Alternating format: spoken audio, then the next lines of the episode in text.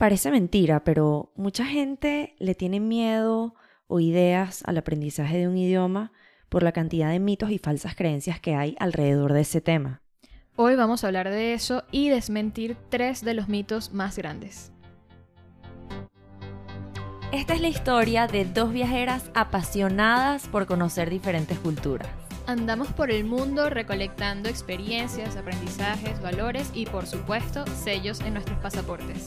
Soy Victoria Jansen. Yo soy Oriana Trejo y esto es Pasaporte, Cosmopolita. Este episodio es patrocinado por Viaja y Aprende, la agencia de viajes educativos que te guía, te asesora y te acompaña en la selección del programa ideal para ti. El primer gran, gran mito que hay en torno al aprendizaje de idiomas es que uno necesita viajar o vivir en el extranjero para poder aprender una lengua. O sea, tú puedes intentar desde tu casa, pero necesitas vivir en otro país donde se hable ese idioma para poder dominarlo. ¿Eso es cierto o es falso? Yo pienso que es una falsa creencia, porque bueno, si obviamente viajar te acerca a la cultura, al idioma y a todas esas tradiciones y ese entorno que va a ser beneficioso para ti, pero no es necesario poder vivir esa experiencia para tú ser fluent en un idioma. Sí, eso de hecho lo vinculo mucho con mi propia experiencia porque sobre todo con el inglés, yo aprendí a hablarlo y adquirí fluidez y adquirí muchísimo vocabulario desde aquí, desde mi ciudad donde siempre he vivido, eh, practicando mucho con mi papá, que era profesor de inglés, eh, también leyendo mucho, o sea, pude poner en práctica muchas cosas para adquirir vocabulario, para conocer expresiones, pero realmente nunca tuve la experiencia de vivir en un sitio angloparlante para sentir que lo dominaba. O sea, yo o hacer un curso como tal de inglés en un sitio angloparlante. Exacto, exacto. Hice un curso aquí, de hecho, lo hice, pero aquí, y yo, eh, aquí es Caracas, Venezuela.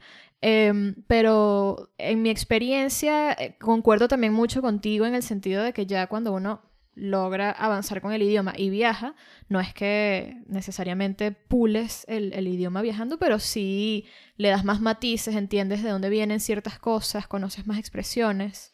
Claro, enriqueces muchísimo más lo, ya aprendido. En mi caso, yo aprendí a hablar inglés también aquí en Caracas. No estuve inscrita en ningún curso formal, pero pues estudié en un colegio bilingüe y además de todas las clases de inglés que yo recibía en el colegio, yo tenía un interés y yo ponía, digamos, como que ese esfuerzo adicional para seguirlo practicando. Entonces siempre escuchaba eh, canciones en inglés, leía las letras de las canciones para entenderlas, eh, toda la televisión, las películas, las series, las veía en inglés, leía muchísimos libros en inglés porque me encanta leer. Entonces, digamos que yo fui como nutriendo todo mi entorno hacia el idioma sin quedarme nada más con lo básico que me daban en el colegio. Entonces yo pienso que eso a mí me dio pues eh, muchísima más fluidez, también me ayudó a ampliar muchísimo más mi vocabulario. Y no es que las personas que estudiaron conmigo en el colegio no sean bilingües, obviamente lo son porque pues el colegio te forma desde de que eres pequeña para eso pero yo creo que está en el interés y en el esfuerzo adicional que cada uno le pone. Sí, eh, de hecho, entonces podríamos decir que quizás, eh, si bien el mito es que uno necesita viajar y vivir en otro país para aprender el idioma, yo diría que no necesitas vivir afuera, pero sí necesitas tener como mucha motivación, mucho compromiso y básicamente te tiene que apasionar, porque si no es difícil que le dediques tanto tiempo y que busques hacer tantas cosas para aprender. Pero mira, de verdad que yo conozco muchas personas que así como tú, prácticamente aprendieron por su cuenta, eh, ya sea que, bueno, el gancho fueron los videojuegos y querían entender qué decían los videojuegos o las televisión o la música, como dijiste. Y yo admiro mucho a las personas que aprendieron de esa manera. Eh, a mí sí me metieron directamente en un curso y, después de eso me enganché con otras cosas. Pero a lo que voy es que son vivos ejemplos de que no se necesita vivir afuera para dominar el idioma, porque además son personas que, bueno, incluyéndote, sé que lo dominan muy, muy bien. Claro. Ahora, si tienes la oportunidad de ir a hacer un curso de inglés o de otro idioma en el extranjero, obviamente no la dejes pasar. Yo personalmente, además de que creo fielmente en eso, lo vendo.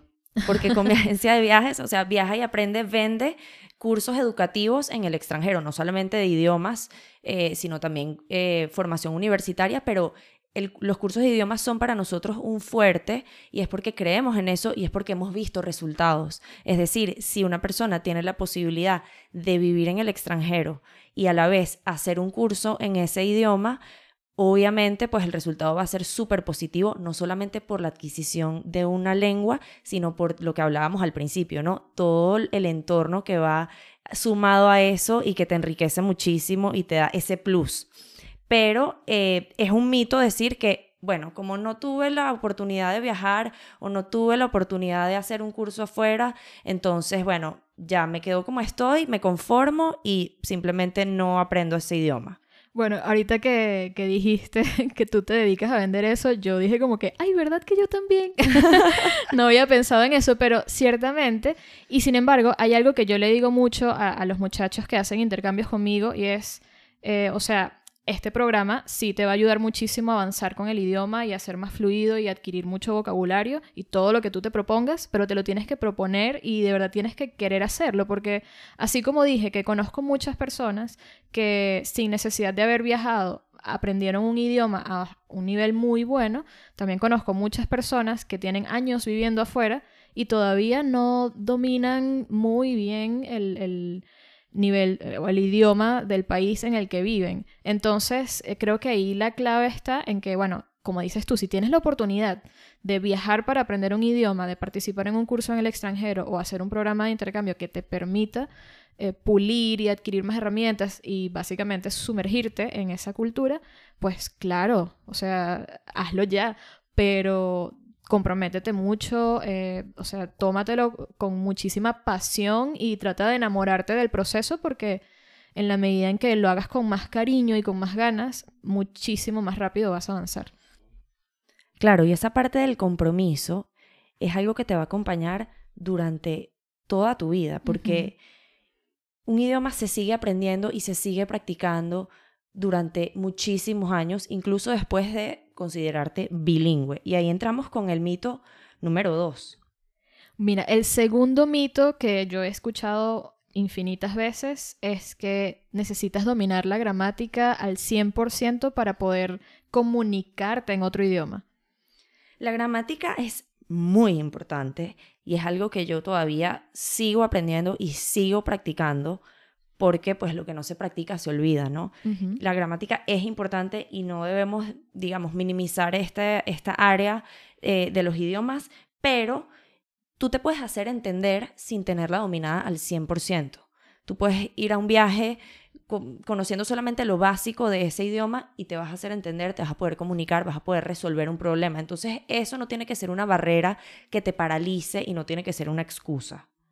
Ahora, en cuanto a los negocios, si tú vas a hablar un segundo idioma y te vas a comunicar para hacer un negocio, te vas a eh, comunicar y vas a mandar un correo en inglés, tienes que asegurarte de manejar muy bien la gramática o apoyarte de una persona que la maneje muy bien y te pueda hacer ciertas correcciones y dar el feedback, porque oye, o sea, mandar un correo en otro idioma con errores gramaticales o errores ortográficos, pues no está muy bien visto, ¿no? Siempre hay que tener muchísimo cuidado, eh, pues, con esos detalles, pero al hablar yo creo que, pues, tú puedes hacerte entender, puedes comunicarte de manera fluida teniendo ciertos errores gramaticales, teniendo ciertos errores en las conjugaciones verbales que haces, pero la gente va a entenderte, e incluso la gente, pues, aunque escuche que tienes un acento que no es nativo, pues muchas veces incluso te va a tratar de ayudar. Sí, exacto. De hecho, yo he tenido mucho esa experiencia porque yo he trabajado varios años en, el mundo corporativo multinacional y he tenido que trabajar hablando en alemán y escribiendo correos en alemán y redactando documentos en alemán.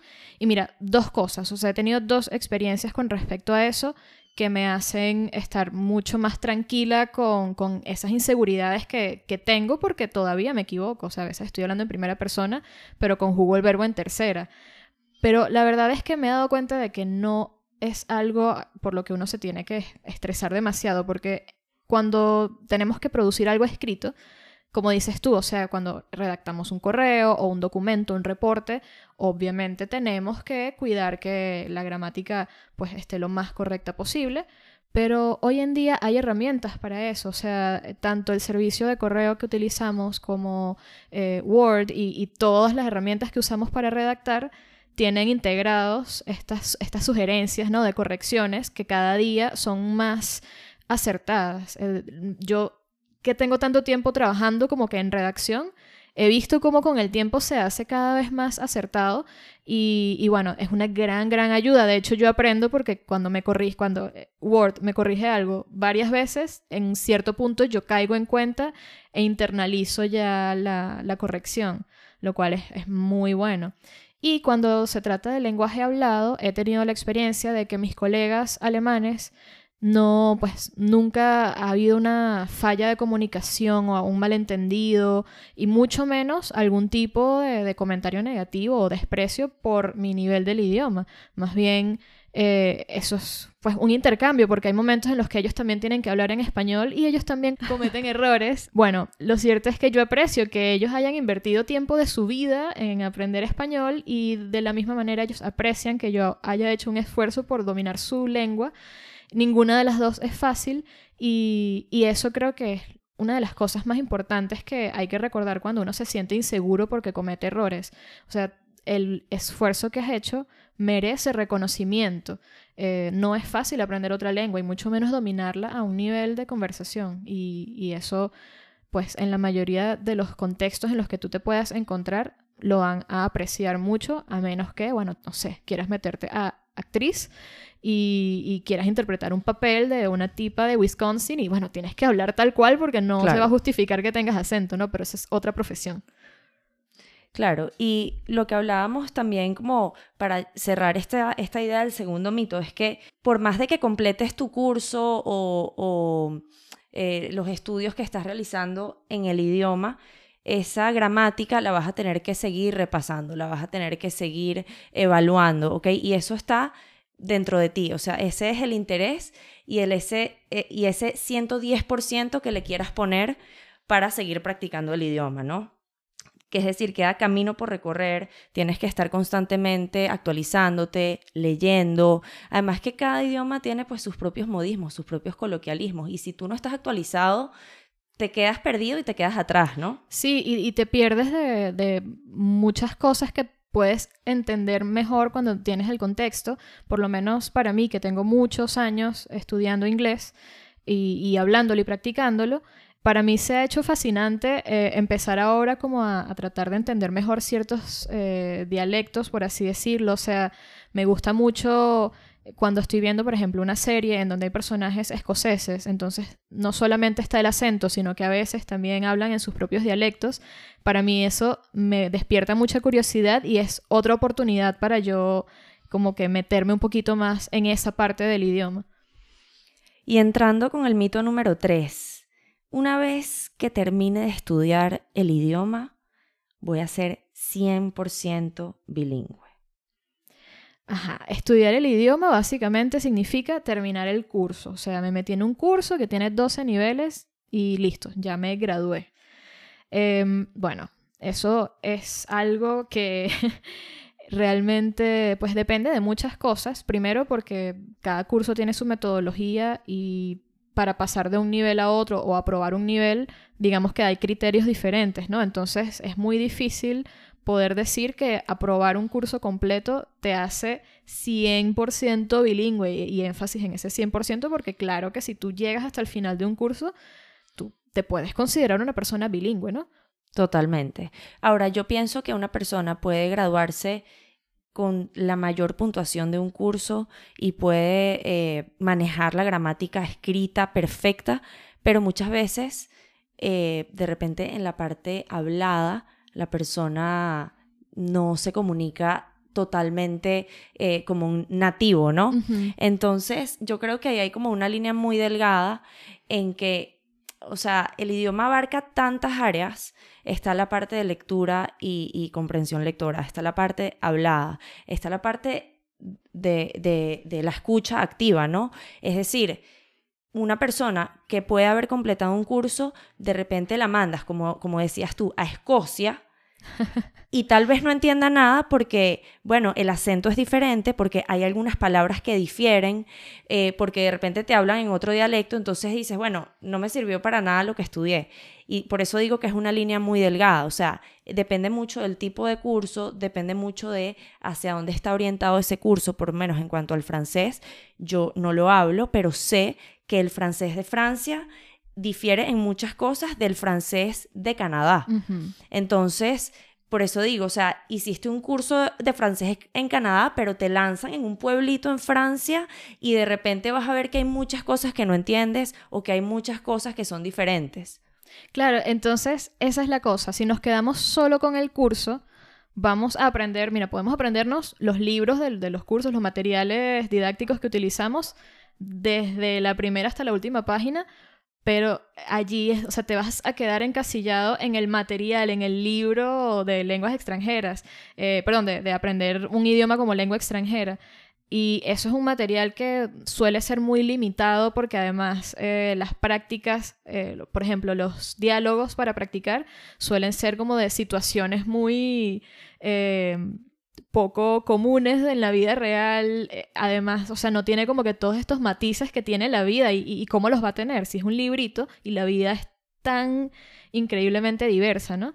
Entonces, eh, yo en mi experiencia lo que he encontrado que me ha ayudado mucho a meterme más en estos matices y, y no sé, enriquecer mucho más el idioma que estoy aprendiendo es, y ojo, sin viajar, ha sido leer mucho, o sea, cuando yo estaba aprendiendo inglés, que era adolescente, leí novelas, pero como loca, o sea, leí mucho y eso me ayudó a aprender un montón de vocabulario que no te imaginas, porque yo leía el, con la novela en una mano y al lado tenía el diccionario, o sea, tenía la computadora con el diccionario abierto porque yo, yo soy bastante joven, este, no como otras personas que quizás tenían que tener el diccionario, ¿no? Pero... el libro gigantesco, gordote, pesado. Sí, bueno, yo, yo como soy millennial tenía la compu con la página web del diccionario abierta y yo buscaba la palabra que no entendía y a los cinco minutos se me olvidaba qué significa la palabra, pero la palabra vuelve a salir más adelante, la volví a buscar y en cierto punto ya yo la incorporaba en mi vocabulario. Eso me ayudó muchísimo. Sí, una herramienta que yo uso muchísimo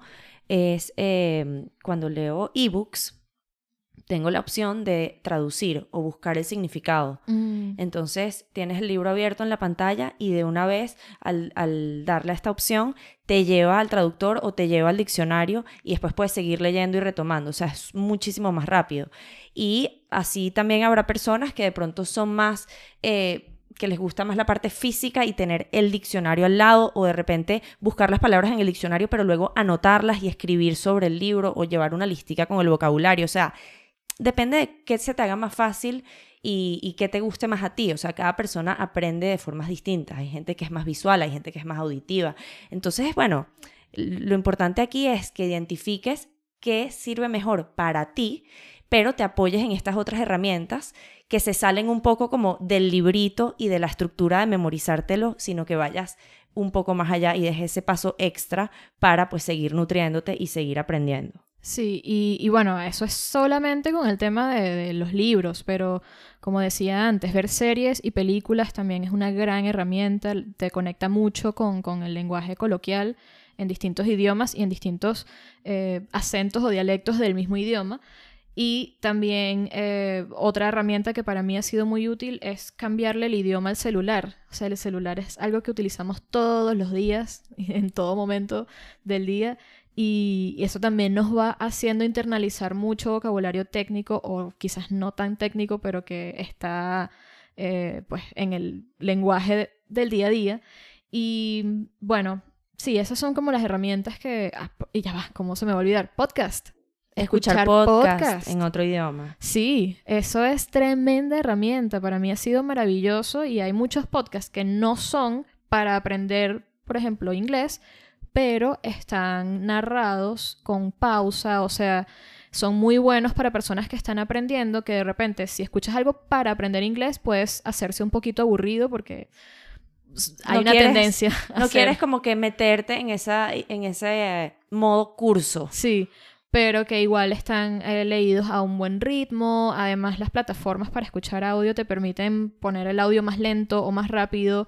Entonces puedes jugar con eso y utilizar eso a tu favor. Claro, totalmente de acuerdo con todas esas recomendaciones. Y bueno, hay dos tipos de personas. Las que se paralizan ante un idioma nuevo y ante el aprendizaje de un nuevo idioma y se queda cortada. Y están las personas que quieren lanzarse, que no le tienen miedo, que no tienen pena y que tienen esa iniciativa y esa curiosidad por estudiar el idioma, pero además seguirse nutriendo y seguir avanzando con muchísimos otros aspectos. Yo espero que después de haber escuchado este episodio, tú que nos estás escuchando seas del segundo tipo de persona, la que se lanza a hablar con todo el mundo sin importar lo que falte por avanzar. Si te gustó este episodio de Pasaporte Cosmopolita, compártelo con tus amigos amantes de los idiomas. Pasaporte Cosmopolita es una producción de Crecemos Comunicaciones, grabación y edición de Luis Müller, música original de Rafael Acuña, y en los micrófonos, Oriana Trejo y Victoria Jansen. ¡Buen viaje!